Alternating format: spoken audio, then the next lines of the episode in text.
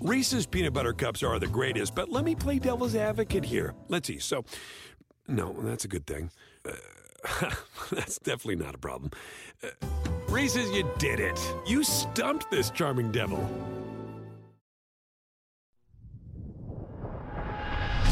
You're listening to the best of the Roto Experts in the morning. I want to stay in the AL West, Scott. I mean, got an interesting game. You have, um, you know, you have the Angels and the A's. Okay, I want to go there. The Angels uh, seem to be kind of, I don't know. I guess the thing is, Scott, are they hanging in it? or not? I guess that is the big question for me when it comes to the Angels. They lose 6 5 to the Oakland A's in 11 innings yesterday. Uh, although I want to tip my cap, Albert Pujols with his 400th regular season home run. So we tip our cap to him. I guess my question, Scott, is what do you do if you're the Angels in terms of like this trade deadline? Are you buyers or are you sellers? You see the Astros and the Seattle Mariners now jump out and have a big time lead on you. You lost your, you know, you lost your rookie stud or, you know, rookie in air quotes, Shohei Ohtani, right? But on the flip side, any team that has Mike Trout you got to believe you're still in it. If you're the Angels, what are you doing? How are you playing this uh, moving forward, Scott? In terms of what? In terms of if they're buyers or if they're sellers at the trade deadline. I mean, they're hovering I don't think right I don't now. think they're I don't think they're sellers yet. You know, they they they have a lot of talent right now. Yeah, uh, but I mean, Seattle and and Houston are way far ahead of them, and you know one of the other wild cards in the American League is coming from whoever finishes second place in the AL East. This is I have an issue with this this kind of Okay. thing now. I, I hear this not just you from from from uh, from other fantasy players.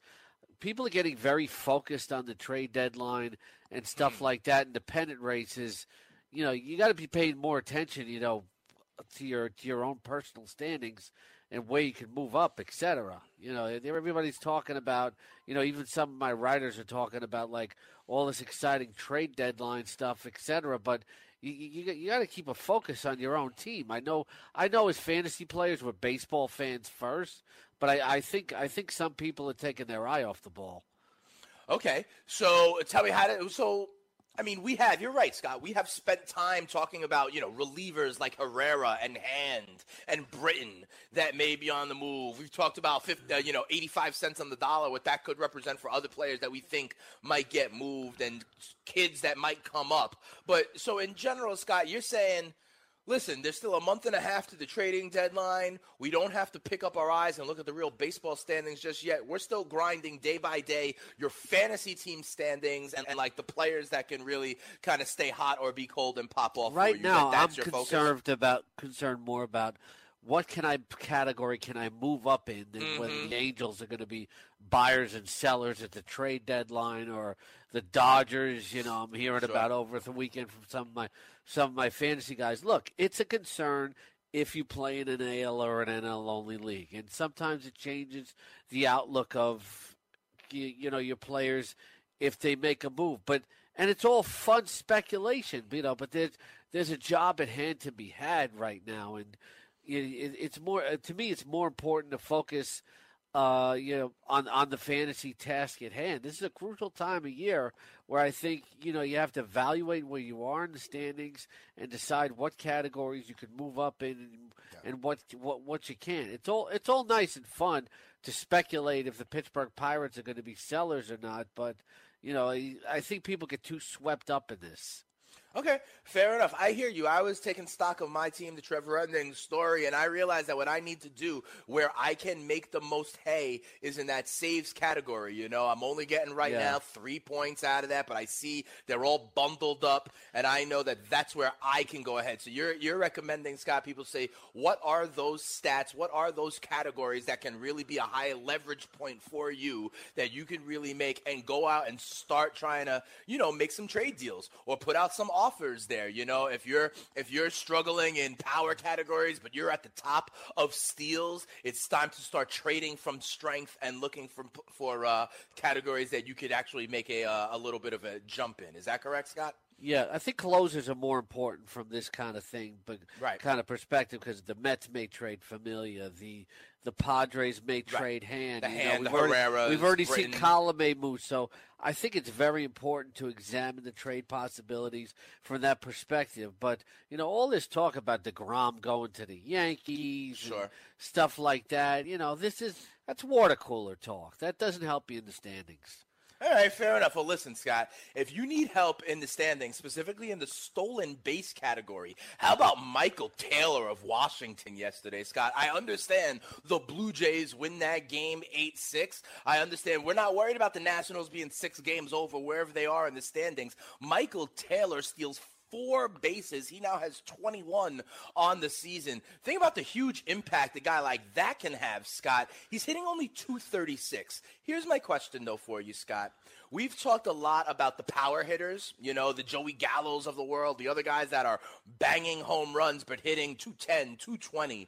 It used to be that was kind of the narrative, Scott, around stolen base guys. You know, like oh, Billy Hamilton will get you these steals, but he'd only hit 210. You know, same with a guy like Michael Taylor. With all these power guys now also hitting like 210, 220, 230, does that give you more of an opportunity to look at some of these straight steals guys? I mean, I remember guys like Jarrod Dyson who wouldn't be hitting well, Michael Taylor, Billy Hamilton, but they're not really for average, they're not any worse than some of these three true outcome power guys. You got to go out and get Michael Taylor and some of these speed stolen base guys, right, Scott? I'm not touching Michael Taylor. No, why not? Yeah, he had a great game yesterday, but you know, like you said, the guy's hitting 236, and that's his high water mark. Uh, he has an OBP of 301, and he's played 16 games this month. Mm-hmm. In 12 of them, he has not stolen a base. In May, he only stole four bases. Uh, he came out of the gate on fire in, in terms of in terms of stolen bases. You know, he stole he stole eight in uh, in the month of April, but he, he just he just doesn't hit. Yeah, the, yeah, at one point he was actually down to like 196 in mid-April, but and uh, finished finished he finished the month at 294, but then he really fell off in May. This guy doesn't get on base enough. It's you know, it's like Billy Hamilton. Yeah, you want Billy Hamilton? He's hitting under 200. Jarrod Dyson is hitting under under 160. Yeah, these guys can steal a few bases in a game once in a while, but they're going to drag your average down. You're going to leave them in the lineup, and maybe they'll steal two to three bases a week. But overall, they're going to drag your team down. It's like, Yeah. give me a guy that's going to hit for average and steal. Uh, I, I don't. I don't want a guy that's going to hit 220 you know, and, and okay, have a three stolen base game and then do nothing for another week because he's not getting on base. Yeah, no, I hear you. You don't think though that impact, that risk is lessened because the power guys are also hitting, hitting, you know, that low in terms of batting average as well these days. You know, you say It's not. It's not because it, it's. but- It's not because in comparison to like a low power guy. I'm, I'm look. I'm isolating Michael Taylor by himself. And saying to myself, do I really want to, you know, put this guy on- on my team? And when I look how much he drags down my batting average, he's not giving me enough pop. He's not giving me enough RBI production. Uh, you know, he's one homer this month and three RBIs. He got more stolen bases than RBIs. You know, I, I really don't want a part of him. It's uh, I'm not I'm not wasting my fab money on a, on a Michael Taylor. You know, give me a guy who's going to hit 270 with 25 home runs instead. All right, fair enough. That's where you see uh, Scott Engel staying away from these one category kind of guys. It seems like Scott, you're preferring the the more well-rounded ball player. Um, the Boston Red Sox they take out Seattle in Seattle yesterday, nine to three. Hey Scott, the Red Sox probably have some guys you want on your fantasy team. You know, Rafael Devers his his 11th home run of the year. Xander Bogaerts his his 12th home run of the year, hitting up to 279 there's always beef now on social media. There was a post, and you were talking to, uh, remember last week, Scott, you were talking to Gleyber Torres. You talked to, to him about his power surge, you know. Well, there was a kind of, in essence, a troll out there on Twitter pretty much insinuating that Gleyber Torres was on performance enhancing drugs, noting how weird it was that Gleyber Torres only had 24 home runs in over 1,400 at bats in the minors. And then all of a sudden, in only about 150 at bats with the New York Yankees in the big show, has 13 home runs, kind of insinuating like that that's really weird, you know, and that, uh, you know, the power, the power display is, you know, maybe there's something else going on with Gleyber in terms of the PED usage. And Justin Verlander likes this post and responds by saying, "Yeah, that's weird." I thought it was real interesting that it would be Justin Verlander to come out and have any kind of public commentary on this, especially because you remember Scott early in the year there was this kind of back and forth on social media with Trevor Bauer and the idea of the spin rate and how maybe there was an inflated velocity increase for a guy like Justin Verlander who has been putting up ridiculous numbers ever since he moved from Detroit to Houston. People were wondering if there's anything weird behind that. And now Verlander's coming out saying that there may be something weird about AL Rookie of the Year favorite Gleyber Torres. What do you think about this, Scott? Much ado about nothing? Or should Verlander keep his uh, mouth, or in this case, his keyboard shut and just, you know, stay focused on his, you know, sub two ERA? Uh, much ado about nothing. I Okay. don't see any reasons why you'd be pointing to Torres. Look, Verlander's played the game. I haven't. You know, maybe he some knows something I don't. But uh, you know, from what I've seen watching baseball with Torres, you know, guys certainly uh, sometimes blossom when they hit the majors and don't always hit for the same power. The Francisco Lindor never was never that much of a home run hitter in the minor leagues uh, as much as he is now, if I, I recall correctly. Yeah. Is that just people? Is that just guys like, for lack of a better term, growing into their bodies and their man strength, Scott? Is that what happens? And you know the old It's adage also- that it's like also doubles mechanics become homers. it's also mechanics. You know, it's it's a variety of things. You know, it's it's you know so probably a, a hitting coach can explain it better than I could, but Mm-hmm. you know, some kind of guys just blossom at the major league level. I mean, you look at Francisco Lindor's numbers right now; he's got 16 home runs and Right. 327 at bats. In the minor leagues, like his last year in the minors, he had five home runs in 180 plate appearances. So, you know, we didn't see the, the power from Lindor until he got to the majors.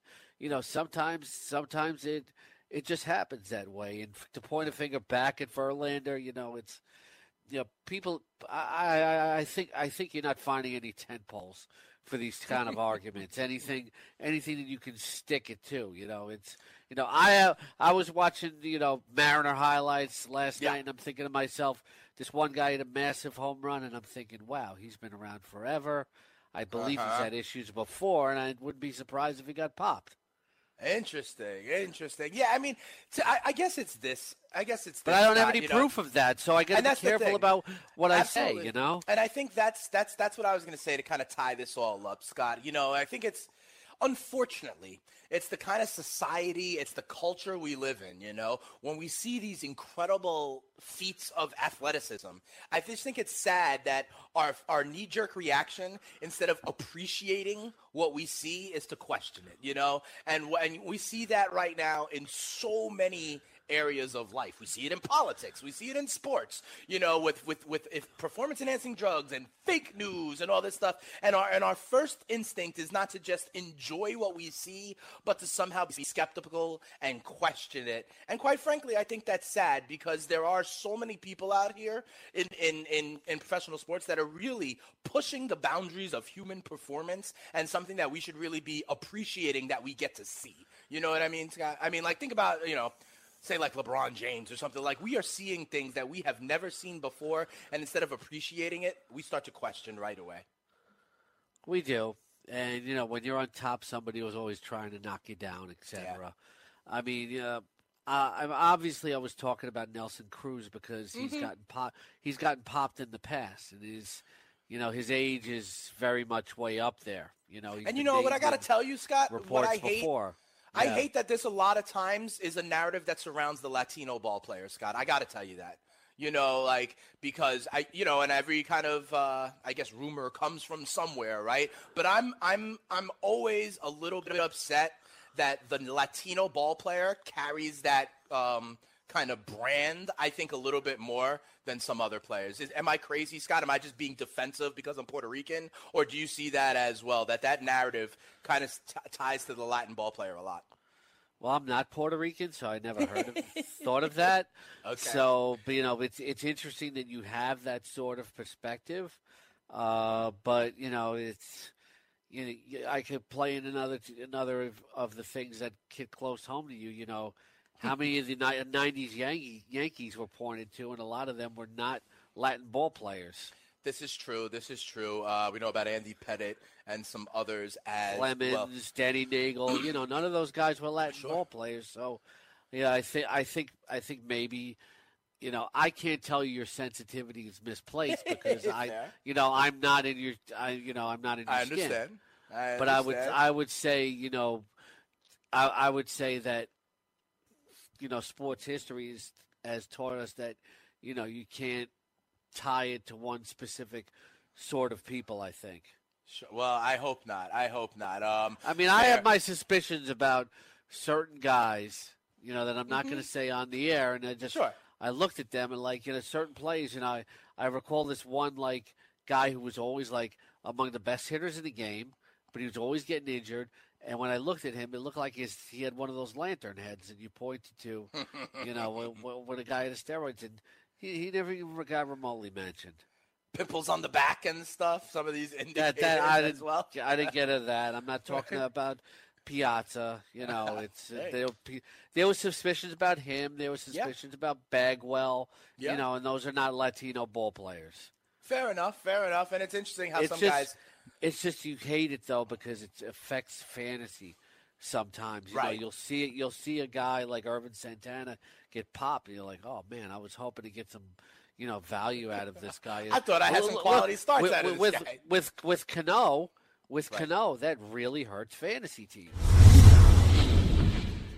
You or I could almost earn their way to snaps with the Buffalo receiver room if you want to know the truth. You got Kelvin Benjamin, but who else? My question for you is Do you see Zay Jones as a viable number two wide receiver for the Buffalo Bills? Or in the back of your mind, do you think, sort of like I do, that the Bills are one of these teams that are still in the market to upgrade at the wide receiver position? Even a guy like an Eric Decker, a Jeremy Maclin, a Dez Bryant. What do you think about Zay Jones and the Buffalo Bills wide receivers? Well, Dez Bryant's not going there. I can tell you. Right, he wants an opportunity to like win, right, and be in a higher profile spot. But I guess do the Bills need to upgrade? Uh, I don't- I don't know that they need to because they're not going to be contenders. I mean, why is Jeremy Maclin not this? Jeremy Maclin doesn't even upgrade that uh, the wide receiver core. Why is he going to want to go there anyway? And there's another one. It's like you're going to a team that's not going to contend. Why does anybody really want to go there? Especially a team wide receivers that are like the end of their career and looking for hopefully to maybe just make the playoffs. But the fact is, is Zay Jones is. I've never been that big of a J- Zay Jones fan. He came out of a five wide offense in a low level school, and people thought that, all—you know, well, things are going to be different in the NFL. And because he saw a thousand targets a game, and he's like, look, he's fine at what he does, but he's not an NFL number two. I I don't care about anybody in this offense outside of LeSean McCoy and Kelvin Benjamin. That's it. All right, fair. Uh, what about Clay? What about Clay at tight end? Is he a viable no, kind of he's streamer, gonna a two tight end guy? No, yeah, maybe a streamer, but he's going to miss his four games like he always does. That's true. But remember, remember, Jake, he changed his diet. Remember, he's in the best shape of his life. So that didn't move the needle for you because it happened in June. He's in the best shape of his life, Jake. Yeah, that's going to keep him healthy for all 16 games. We'll see. If you are drafting earlier, are there any kind of rules of thumb or general principles that the listeners here of Roto Experts in the Morning should take advantage of? Like we talk about, for example, in best ball formats, how you should kind of change your approach slightly to some of these guys like the DeSean Jacksons of the world. Is there anything, if you're drafting in June and July as opposed to late August when these camp battles are a little bit more settled, what are kind of the general approaches or principles that you would share with some of our listeners? How do you do that differently if it's two than if it's two months from now? I don't. It's it's nothing. It's just I stick to my rankings. I stick to my draft now. It sounds simple, but that's the truth. I don't change when I'm drafting. It's what I do now. It's I draft according to my rankings. I draft according to my projections. If Ronald Jones is a value now and he's not later on, that's how the draft falls. It's that you don't let you're you're trying to overthink it over here. Jake, I'm not trying to overthink it. It's the middle of June, and I'm trying to talk to my man, the all in kid, about football buzz. I'm trying to generate excitement, brother man. This free agency, you know, Bryce Harper is kind of the face of next year's big time free agent class, you know, where he's supposed to get 300, 350 million dollars and all these guys, you know, the Donaldsons of the world are out there as well. Do you think maybe he's uh, pressing to have big time stats because he knows that that money is on the doorstep? Do you think that there's anything uh, to that in his mind? with all respect, I think that's overanalysis. And It could be. That that that's the way that fans look at the game. The players don't look at the Right. game right now. You know, talking about Verducci's piece right now, they're giving Bryce Harper nothing to hit. They're, they're, they're working him on the outside part of the plate in a very small area. They're working him down in the zone. Gray had very good command last night. Was hitting the outside part. He's over anxious and he's chasing pitches and he's you know he's lost he's lost his better mechanics. That's all it is. It has nothing to do with free agency. All right, fair Now, enough. these these guys are trained, especially Bryce Harper. These guys are trained. If you ever saw the movie For the Love of the Game, Yes. you know, and when he would when, when he would when Quaid would talk about release the mechanism, and he would block Right. everything out. Right, right, Those right. guys are trained to block everything out. They're trained to deal with the pressure, etc., and to tune things out. You know, we're not players. We're fans. We we we in the media talk about these things more than the players do. They have different perspectives than than we do on it. Well, fair enough, but they don't have to talk about it for hours and hours a day. They just got to go out and perform. Maybe, Scott, the idea that Daniel Murphy is back in that lineup helping out could be a little bit of a help. Speaking of the return That that's of not that's not going to make pitchers pitch Harper any different. okay, Right now, they're enough. succeeding with getting him out. And Well, let me ask you this, until, though, uh, Scott. until he adjusts back, because baseball is a constant game of adjustments. As cliche as it sounds, they're Yeah. going to keep pitching it that way. I, I think that's I think that's fair. Okay, Scott, and you say that um, that won't help, but when, even when we had Rusty Ryal on, he did. Remember back in back in you know say May when Goldie was scuffling so much, he did allude to the fact that there was no J.D. Martinez in that lineup anymore. A.J. Pollock was gone. The support around him, he did allude to like the players kind of taking note of that. And so I'm just trying to you know make the analogy of Murphy supporting Harper in that lineup. It sounds like players sometimes do think about what they have When you- around them. Maybe not because of what they think about, When you but find- because pitchers pitch them differently if they if they don't have to. Uh, you know, like you said, if they're just working the edges, they don't need to go over the meat of the plate. They're not worried about walking them, so they could pitch a little bit more fine to these superstars. With Harper, it's not like when Murphy wasn't out, there wasn't good other good hitters in the lineup there. And with Harper, you got to attack him on his own. You can't worry about the rest of the lineup there. Uh, you, you want you want to get him out, or you you you, know, you don't want him to, to, to hit a home run. They found an effective way to pitch him, and that's going to continue until he personally adjusts. You know, he's pressing right now at, at the plate. With Goldschmidt, there was something that you know his former teammate Rusty didn't talk about that we never brought up. You know, Harp, Goldschmidt was hitting the head you know, during a minor league game in spring training, and sometimes that that has an effect on a player too. So that's, but with with Goldschmidt, he he was just cold. It's he wasn't he wasn't doing anything differently. He just he wasn't getting the results. It's it's it sounds it sounds bland, but you mm-hmm. nobody nobody no one had an answer for why Goldschmidt was so cold. Well, fair enough, but he's heating up right now. And he, and as he, you- he doesn't have AJ Pollock. He doesn't have JD Martinez, and this guy is absolutely killing it right now. Andrew Luck, to be quite honest, if he's healthy and if he's playing 16 games, remember, the Indianapolis Colts, they throw the ball more than most teams. You know, Andrew Luck is going to, you know, drop back over 600 times. He's going to throw the ball like 600 times. Andrew Luck is a guy who, you know, may throw for 4,500 yards. But what I want to ask you about, Jake, is do people remember, because now he hasn't played, you know, for over a year. Tell the people out there, uh, in my opinion, Andrew Luck, part of his biggest value is that he runs the ball a lot more than people think as well. And he runs around the he's not Cam Newton, okay, but he was a guy who would also get rushing touchdowns. He was a guy that would quarterback sneak from the 1-yard line. He's a guy that would scramble and be a little bit more elusive than people thought. Do you think Andrew Luck continues uh, his retains his uh, value as a as a rusher in in fantasy as well? Is that still something you could expect as a little bit of an added bonus if you do have Andrew Luck? Yeah, because why? Why would it change? It's not the. I don't know. not the Maybe they're trying to protect just- him more, something like that. No, it's just he didn't hurt his legs; he hurt his shoulder. So you know he can get hurt on your shoulder just like Tony Romo any given play. It's not going to matter the fact if he's like you take that away from him, you're taking away part of the threat of what he is. So they're not going to tell him not to ever run. I just I don't see anything that's ever going to change. Your, your point is exactly what it is. Andrew Luck has added value with another two, three hundred rushing yards and maybe a two, three rushing touchdowns in the season, and that's what makes Andrew Luck worthy of the top five when he's 100 percent healthy.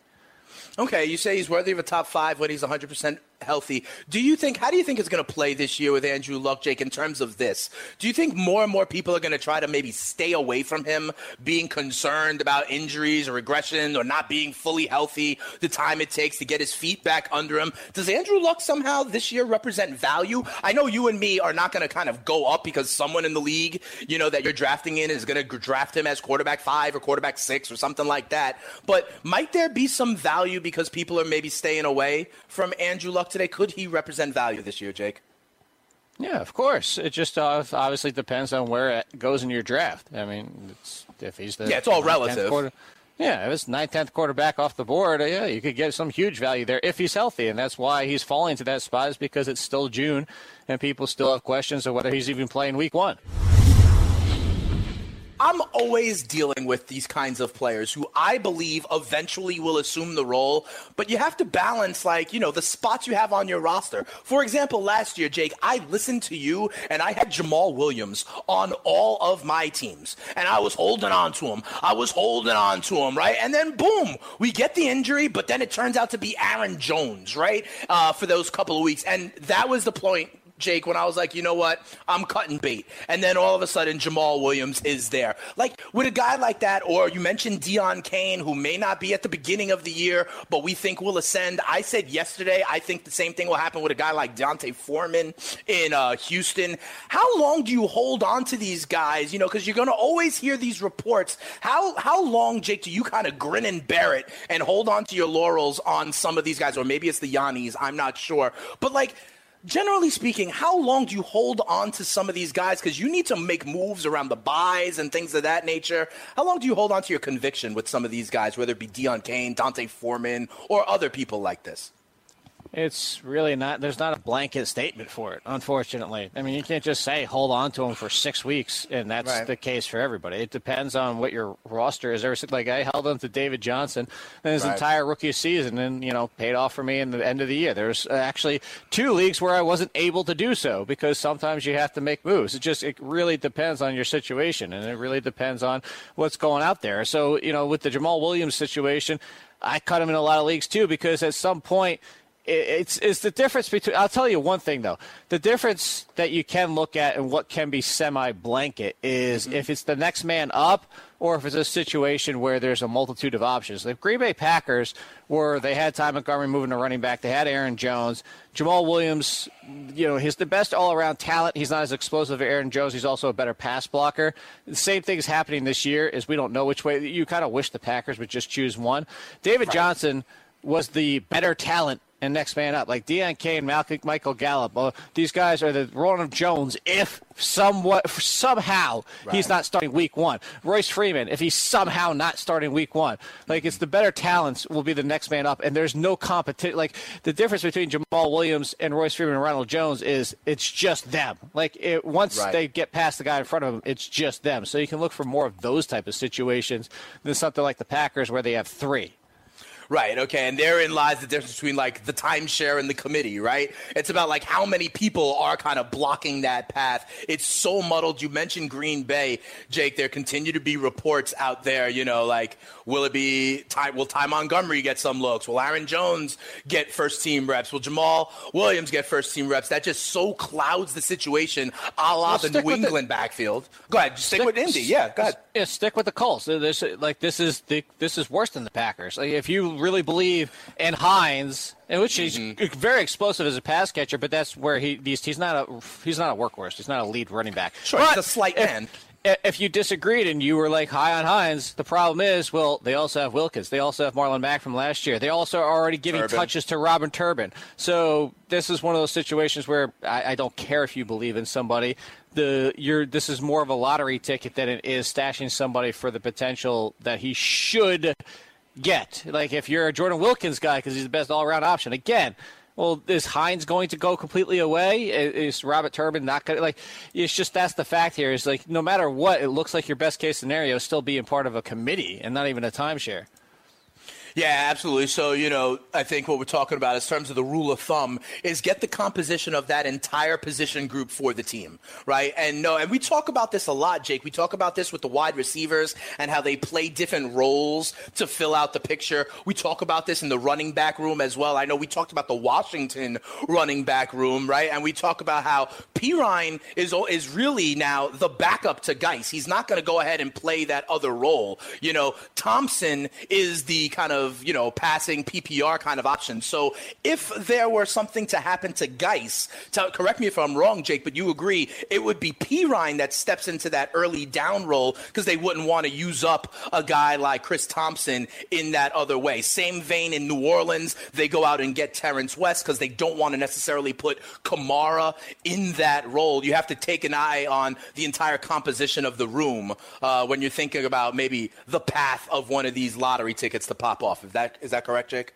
Right. Exactly. That's uh, yeah. I saw two very odd injuries, Scott.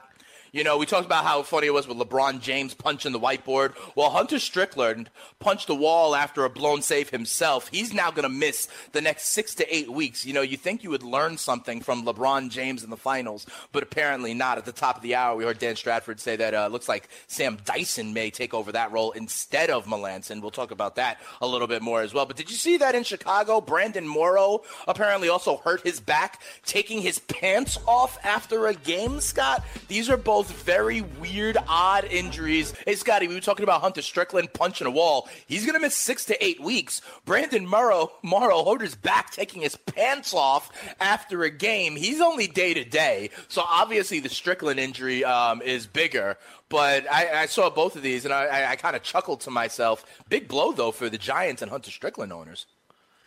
Yeah, it is. And, uh, you know, a lot of stories flowing about San Francisco about – you know his maturity level, you know, over the last two years, and uh, you know the fights he would get into Bryce Harper, very temperamental.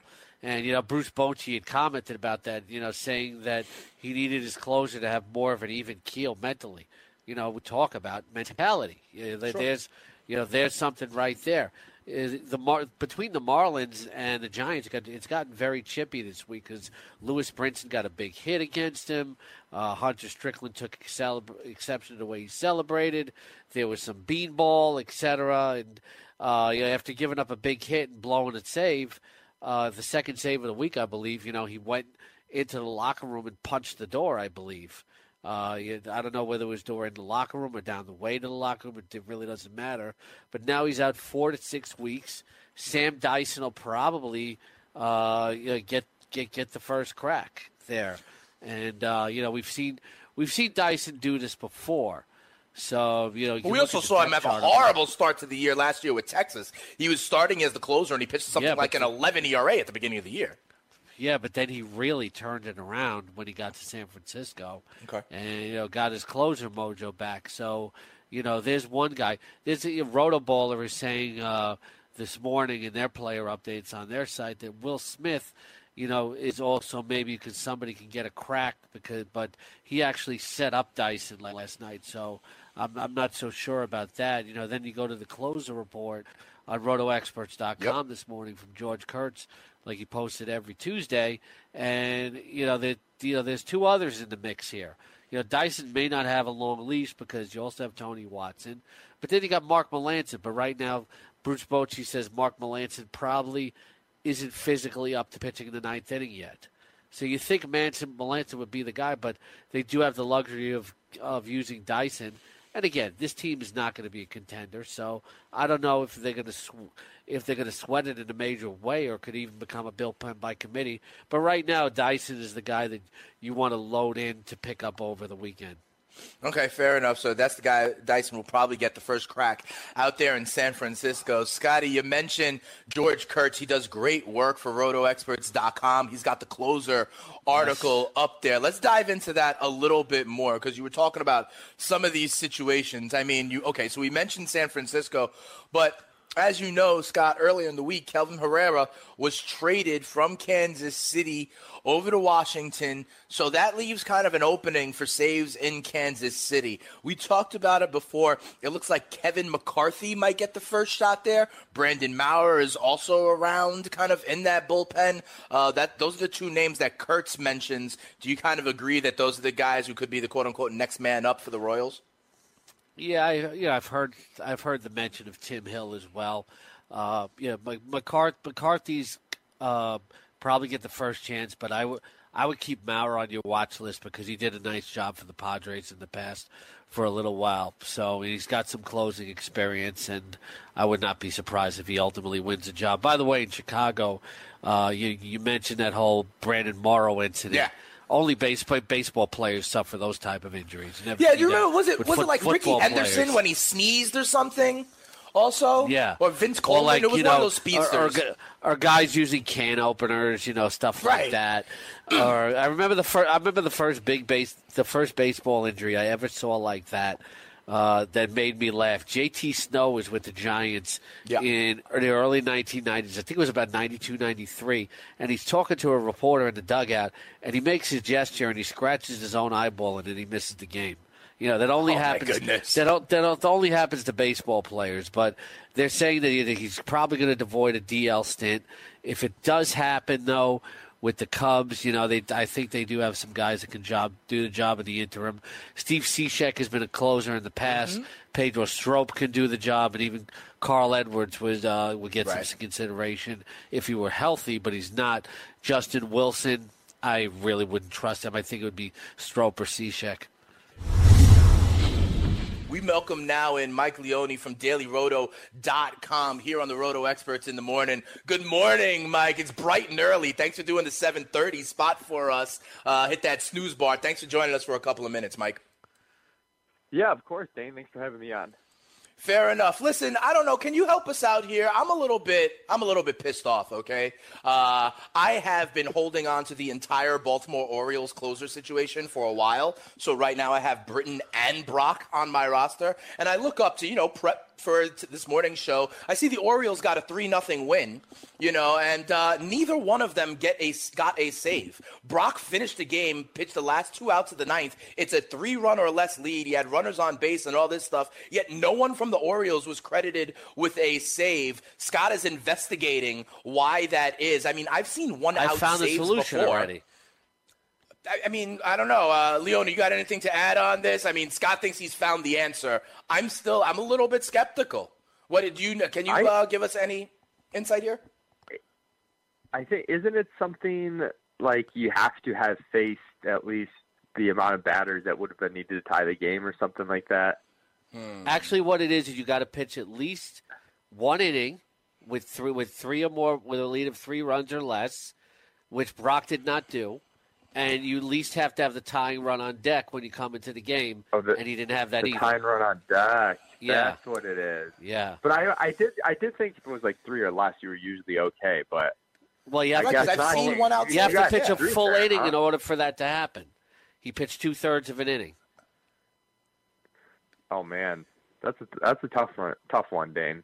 It is. It is. Thank you for at least empathizing with me, Mike Leone. But that's all right. Let's spin it forward. Another thing I was asking, another thing I was asking Scotty real quick here. And I hope then, you don't uh, lose your league by one save. Uh, I really don't, because saves is the category. Listen, Scotty, I'm telling you, saves is the category that I'm trying to do work in. I am tied for first place in Roto, and I only have four points in the save category, right? So that's where I'm going to make my hay and get my working margin. I told you already. I'm looking to try to trade Stripling for Bud Norris, for God's sake sakes, just because I'm killing it in quality starts. I'm killing it and I'm over my innings pitch I kind of do pace. that. Yeah, but I I'm over my that. innings pitch kind of pace, man. But so I would need trade, to trade him for a Norris. starter. I, I would trade you, him but for Norris.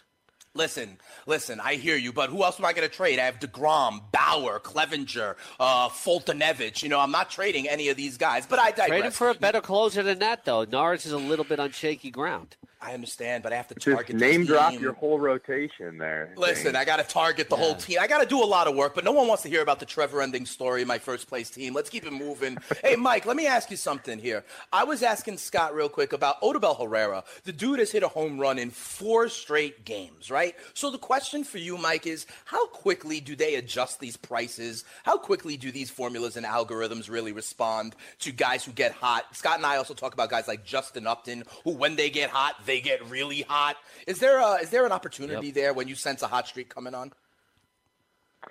Yeah, so uh, the one thing that's very difficult in DFS is discerning between hot streak and just like small sample noise, and it's one of you know up there with BVP as one of like the kind of the controversial things to look at. For me, um, I try not to look at just the surface statistics. Obviously, four home runs is pretty impressive, but I'm trying to look at you know is the plate discipline figures good? Are they you know is their walk to strikeout ratio strong, uh, which helps to indicate if they're seeing the ball well is their hard hit rate recently good? And on Daily Roto, we've got a 15 day hard hit rate and a seasonal hard hit rate. So it's kind of cool to be able to compare those two together. So um, those are the types of things I'm looking at. As far as the pricing goes, I feel like on FanDuel, they adjust a bit faster on the hitter side to uh, the recent performance and the hot streaks, whereas on DraftKings, it's more of a set algorithm based on uh, the, the player's like longer term skill. Um, DraftKings will, and then when it's someone who first gets called up, it's kind of like the opposite, where I feel like it, it corrects a little bit quicker on DraftKings than it does on FanDuel. So sometimes between the two sites, you can buy low on FanDuel on a guy in a hot streak, but then on DK, sort of let the other people pay for the hot streak, whereas we're, more grounded in the long term skill level. Is that's basically the, the center of everything that we're trying to do. Do those do those salaries though? Like how often did, did they they adjust them though? My feeling was every few days, and you, you went so much deeper on the home run thing. For me, it was like, you know, platoon splits, isolated power, and uh, you know ballparks, and you know guys who give up a lot of homers like Cooch or Hamels. But you, you dug even deeper than that, which I love. But they uh, did they adjust it every few days? Yeah, I mean the the prices are always moving on guys. They're constantly moving. There might be a little bit of a gap where they've done the pricing already for the next day, and you know the night before hasn't been completed yet. So you might get like a one to two day gap there, but they're all, I mean they're constantly updating the pricing algorithm on guys, and like DraftKings now takes into account the matchup uh, when they're doing the pricing. Even on FanDuel a little bit, you'll see the Coors Field guys priced up somewhat. So uh, it's definitely harder now to find those obvious mispricings that you used to find in the past. Got a question, Scotty? Or you want me to go? Oh, I thought it was I- your turn. No problem, because it's all good. It's all good. Here's what I want to ask you. You know, Mike, with now you know the uh, the the repeal of the federal uh, ban on sports gambling. You know, states can kind of make their own decisions. You know, I think there's going to be. I saw things coming from Nando Di Fino, who was at the FSTA conference about all these kind of stats correlating fantasy players to kind of becoming likely sports bettors, things like that. I look at FanDuel, and this year I've also seen, as Scott mentioned, the new kind of like home run contest where you have to pick three guys, and you talked about some of the things you look for there. There's also another game, Mike, that I wanted to ask you about where you pick only five players, but one of them is like a multiplier, right, of like 1.5x or 2x. Tell me a little bit about the strategy for that game. Is that, you know, should I be playing that game or is that a sucker bet? Like when I go to the casino and I sit down at the blackjack table, and then there's also that thing where I could like match the dealer, you know, or something else, you know, one of those mm-hmm. kind of other. I think those are sucker bets. What about this format where there's the multiplier? Is this something I can kind of get ahead of the field on? What's the strategy with that kind of format, Mike? Yeah, so admittedly, I don't play that format as Okay. much, but I don't think that it's a sucker bet for the reasoning because you know a lot of people like me who are more experienced DFS players. you know, We're playing the standard games where the prize pools are a bit larger, so I think the competition that you're going up against isn't going to be as strong. And I really mm. like that FanDuel is coming out with these types of games. Now, the the thing that worries me a little bit is I, I don't like the focus on the single game stuff quite as much, where there's a little bit more randomness. Like I get it when we've got an isolated Sunday night baseball game, that makes sense to me, but I don't, you know, on a regular slate, I don't like the emphasis on that when we can, you know, it, it does diminish the skill a little bit just because you're going to get overlapping lineups and whatnot when it's just a single game. But in general, I like that they're trying these new game formats because I think for the future of the DFS industry, especially with sports wagering coming along and you want to hold everyone's attention, you want these games that are a little bit simpler to play, that are tailored to casual players, where they're not going up against sharks night in and night out. Uh, so I, I do like these types of games. I know I've kind of not answered your question as far as the strategy to it, though, but I do think there's probably an edge. As I said, I haven't played these games too much personally myself. Um, but as far as the one and a half X player, like we have projections on dailyroto.com, and I think you can use those to, to your advantage. But the big thing we like to look at, even just for regular DFS, where you're not getting one and a half X, is these guys are going to get a lot of plate appearances because uh, opportunity, people don't look at DFS in terms of opportunity because they just think, oh, guy's in the lineup, he's only going to get three or four plate appearances. But we found if you look at the implied run total, if you look at the home away, if you look at the batting order, you can start to discern the amount of opportunity a player is going to get. And um, the difference between like five plate appearances and four plate appearances is huge over time. It might not seem like it because one plate appearance is so easy for a guy to get out, but over time, you know that's a 25% increase in the number of opportunities that you're going to get to put up points. So that's something to keep in mind. So if you go to dailyroto.com this morning, you have your rundown, which you guys put out very early in the AM uh, every morning. Uh, you, you talk about pitching as always, and you talk about how Madison Bumgarner is priced less on DraftKings, making him more attractive. But do you feel like he's 100% worth the price? Yeah, so it's actually, I think it's FanDuel he's a little bit less on relatively than to DraftKings, or at least that's what he meant to say. Uh, whether he's worth the price or not, I don't. I don't think he's 100%.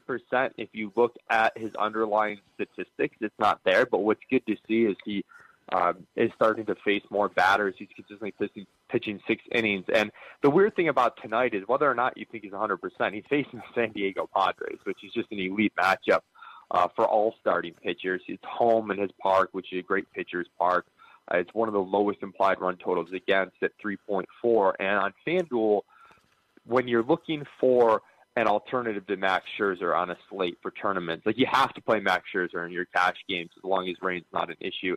In tournaments, it's even hard to get off of him because he just projects so much better than everyone else. So I think if you're getting off of him, you need someone with some semblance of a ceiling that can at least come close to Max, and then you can beat the Max Scherzer teams with a better lineup. And the two guys that could do that are Bumgarner and Tyler Skaggs on this slate. So I think that's where he's most useful in a situation where – you want a GPP pivot off of Scherzer on FanDuel specifically.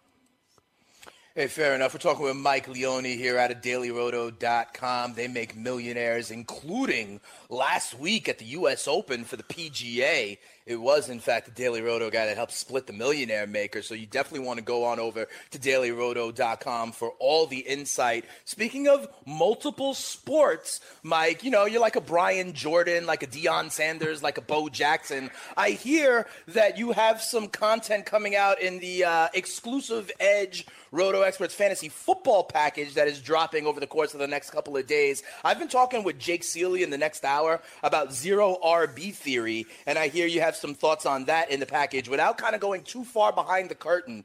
Uh, Tell me why or what needs to happen in the NFL in any given year for this to be a good strategy. Do you need all the first round running backs to get hurt, in essence, or uh, well, tell me why? Tell me a little bit about zero RB.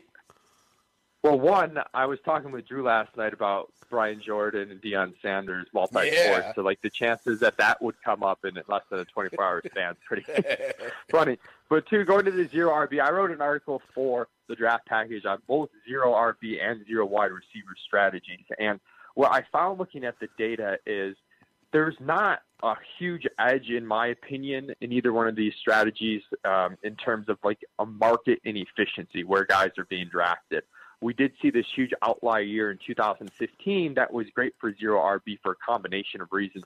One, a lot of the top RBs got hurt. You had a lot of platoon situations. There was no huge RB uh, RB one that yeah you just absolutely had to get. And then two, the wide receivers were, were garnering more and more targets. Now it's a little bit tougher because we've seen somewhat of a resurgence of the workhorse running back to a degree. We've also seen teams they're just spreading out their targets a bit more, which makes it a bit tougher to get this elite upside in the wide receiver one. And part of the goal of the zero RB strategy is you know win the flex spot, win the flex spot in a PPR type format.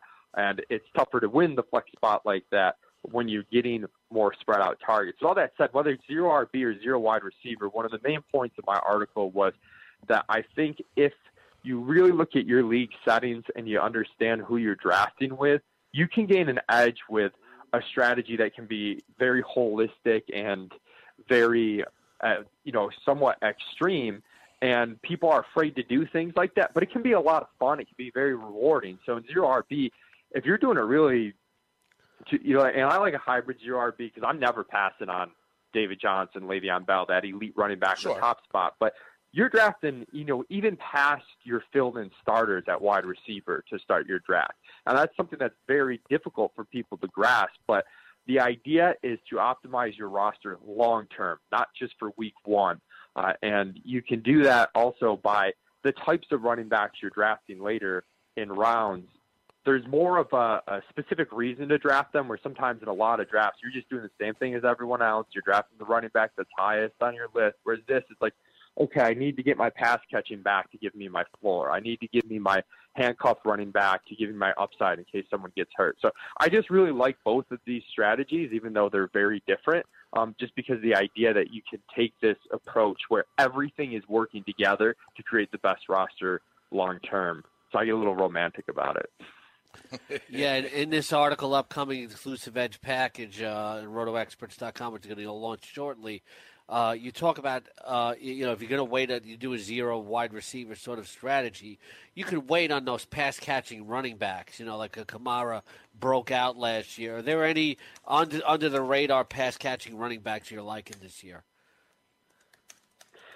So uh, so far, um, I'm not super prepped right now for as far as the specific strategy. What I'm looking to do, usually I try and jump in some best ball leagues middle of July, so I've kind of plotted out macro what I want to do, but I haven't pegged the specific guys yet for for each spot that I want to do. But what's cool with these strategies is you have like archetypes of players that you want to draft, and I think you get away from just the simple, oh, this is where guys is ranked. And again, that's what everybody does, right? Um, and it's very hard. There's been some research over time that says value-based drafting is kind of flawed and not the best way to do things because you got 12 guys in the league. Everyone's working off a set of rankings that are somewhat similar, and everyone's just trying to take the best player available. To beat those guys consistently, to quote unquote beat the rake, you have to be a lot better than them at that, and it's just difficult to be a lot better than them at it. So the way you get around that is by having a better strategy than them, and that's where zero RB, zero wide receiver comes in, where things are working together. And I think there are players like a Duke Johnson uh, in a zero RB strategy that he's more valuable to a zero RB team than he is to another team. And you can find players like that that really fit in with your roster construction. I want to ask you about this Jameis Winston news. You know, the, the incident with the Uber driver. Schefter's reporting it looks like he's going to get suspended for three games. If we go with that assumption, listen, Jake, you know I've been talking about Winston and my my doubts on his kind of leadership, and I know you think he's taken a step and it's going to be good for fantasy. I mean, his fantasy implications are obviously um, in trouble if he misses three games, like we said. But I guess my question is, what does this mean for others? Does this have any impact on a guy like like Mike Evans, let's say? No, it's because Ryan Fitzpatrick's fine. Ryan Fitzpatrick's Right. been there before. Ryan Fitzpatrick knows how to throw the ball. Multi- actually, Ryan Fitzpatrick's kind of aggressive when it comes to being a Yeah. quarterback. So, I mean, it's maybe a slight. I mean, you talk about a spot or two downgrade for him, but it's not going to be all of a sudden Mike Evans is dropping an entire round. Same thing for the rest of the wide receivers. I mean, maybe maybe you want to take him down just a spit because it's not the, you know, like I said, Winston was on pace for 4,900 yards. So maybe you're not getting the 300 yard games. Maybe you know OJ Howard. It's going to be interesting to see if he likes Howard or Brate more because that was one thing we did have to deal with. We saw that was last one- year. Right. That's the only thing that you might be intriguing there. But outside of that, no, this this is not going to really have much of an effect at all. Okay, fair enough. And I think, you know, to your point, the argument could be made. You know, I remember Ryan Fitzpatrick with the Jets. What he would do is he would pump Brandon Marshall the ball. You know, so Ryan Fitzpatrick, as a kind of savvy veteran, let's say, he may know where his bread is buttered and even kind of force feed Mike Evans. Do you think, is, is there any possibility there, Jake? No, I'm not. I'm not thinking of it that aspect either. No.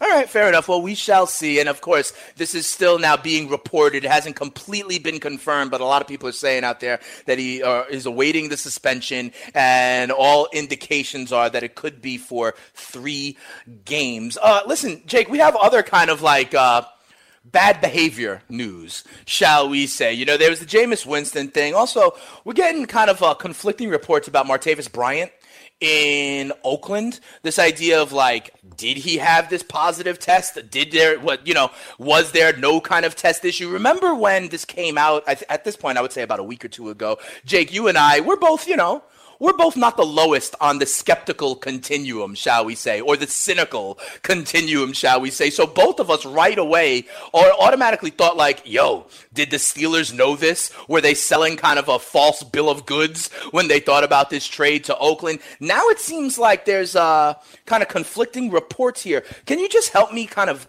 define this? What does it mean when there's like a complication, but he was able to clear it up by going to the league office? Can you just help me make some sense of this? What is this? And do you expect anything to come down on Bryant? Well, I don't know. I don't work for the NFL. I have nothing to. I know, I but you're so you're so enlightened, though, Jake. You're so smart about everything. You're so experienced. I just I just thought you would have some context and color to add on this. No, I got nothing. I don't know what's going on. I don't know anything more than you know. It's not like I have some inside information that Adam Schefter's feeding me. Oh, guys, yo, Chris Pavona, please clip that. Jake saying, I don't know. I don't have any information. I can't get it better than you guys. Please clip that. We yeah, need that. Th- yeah, because that's what I said. That's exactly what I said. Listen, Scotty, you know who my guy is. Miguel Andujar. He gets his 10th home run of the season. Him and Torres are now both hitting exactly like 290, 291. Listen, don't get me wrong. I love Gleyber Torres and the power he's displayed, the buzz he's generated as this kind of can't miss rookie. But Andujar has been here since the beginning of the season, Scott. Give me the chances that Andujar is the AL Rookie of the Year. Mm it's going to come down to the numbers at the end of the year. But at least he was there all season helping his yeah, club. but that yeah, but that Torres was held back because of Super Two reasons. Right. So I don't think you can hold that against him, and I don't think the voters will. I think in the end, t- Torres is going to end up with the better all-around numbers, so he's probably going to win. But look, if Torres slumps in a big way and Andujar keeps it up over him, I, I think it's going to come down to who has the better stats at the end. The it's going to be a half. tight. It's going to be a tight race. I think a lot of people are assuming Tor- Torres came in. Torres came in with more of a uh, with more fanfare, with more buzz and fanfare around him. For fantasy purposes, though, uh, you know, which, which, would you rather have on your team? I think you'd rather have Torres, and I think the uh, I think the voters are going to look at it the same way. Yeah, I mean, ultimately, I do think you would rather you would vote for Torres. But listen, I just, I just it cannot be understated. Miguel Andujar is having a great season. Is an extra base hitting. No, nobody's understating it. Ah, you know, I just want to make sure he gets his due, Scotty. That's nobody. All. Nobody's understating it. It's the like same way you want to make sure on, Russell Wilson turn, gets his due. Turn, turn on, no, turn on the radio or read the newspaper or you know, listen to phony Yankee fan Carton, and, and, you know, from nine to noon, and and uh, you know, you, you will hear enough about Miguel Andujar. If Germán is wind up, you know, he's probably even if they don't make a trade, if you slate the Yankees uh, pitchers, he's probably like the fifth starter right now. Could you see a universe where in the Maybe postseason, fourth. Germán? Okay, could you see a universe where in the playoffs or something, Germán comes out of the bullpen? Um, it depends on what they do between now and then, but you know, to be honest with you, uh, you know, why are we doing that right now? It's you know what we need from Germán fantasy wise is to get us through the regular season. He's got seven run, earned runs in his last three starts. Two of them against Tampa Bay and the Mets. But if you want to be a good pitcher, you're supposed to beat those guys. But he did against Seattle last night, which which which was impressive. You know, uh, to be honest with you, it's like I haven't thought that far ahead because okay. a the playoffs are too far ahead, and b it has no bearing on fantasy. That's right, Scotty. Always focused on fantasy. I mean, I honestly, honestly, that. if you want to hear all about the Yankees, listen to that phony bandwagon Yankee Yankee fan Craig Carton. Uh, you know, from from nine to noon. You know. Ooh. Cart. Look, look. Me and Craig go way back, but I knew him when a he had hair, and b when we both had hair, and b when he was a Mets fan, and he was a Mets fan when they were really good. Uh, I think, and, and uh, you know, after they fell off a little bit, but now he's like Mr. Yankee. You know, I'm not Mm-hmm. buying that. All right, fair enough. Yeah. If you want, keep it locked to Carton and friends. You're either a Mets fan or a Yankee fan. right period. here. Not, not, not, not when they're going good. You jump back and forth. I agree. I agree. You got to uh, declare declare your squad and plant a flag. Here, let's keep it moving. Pledge Doug. your allegiance, like Giuliani said in 2000. Weekdays, 7 a.m. Eastern on FNTSY Radio and on your popular podcast providers.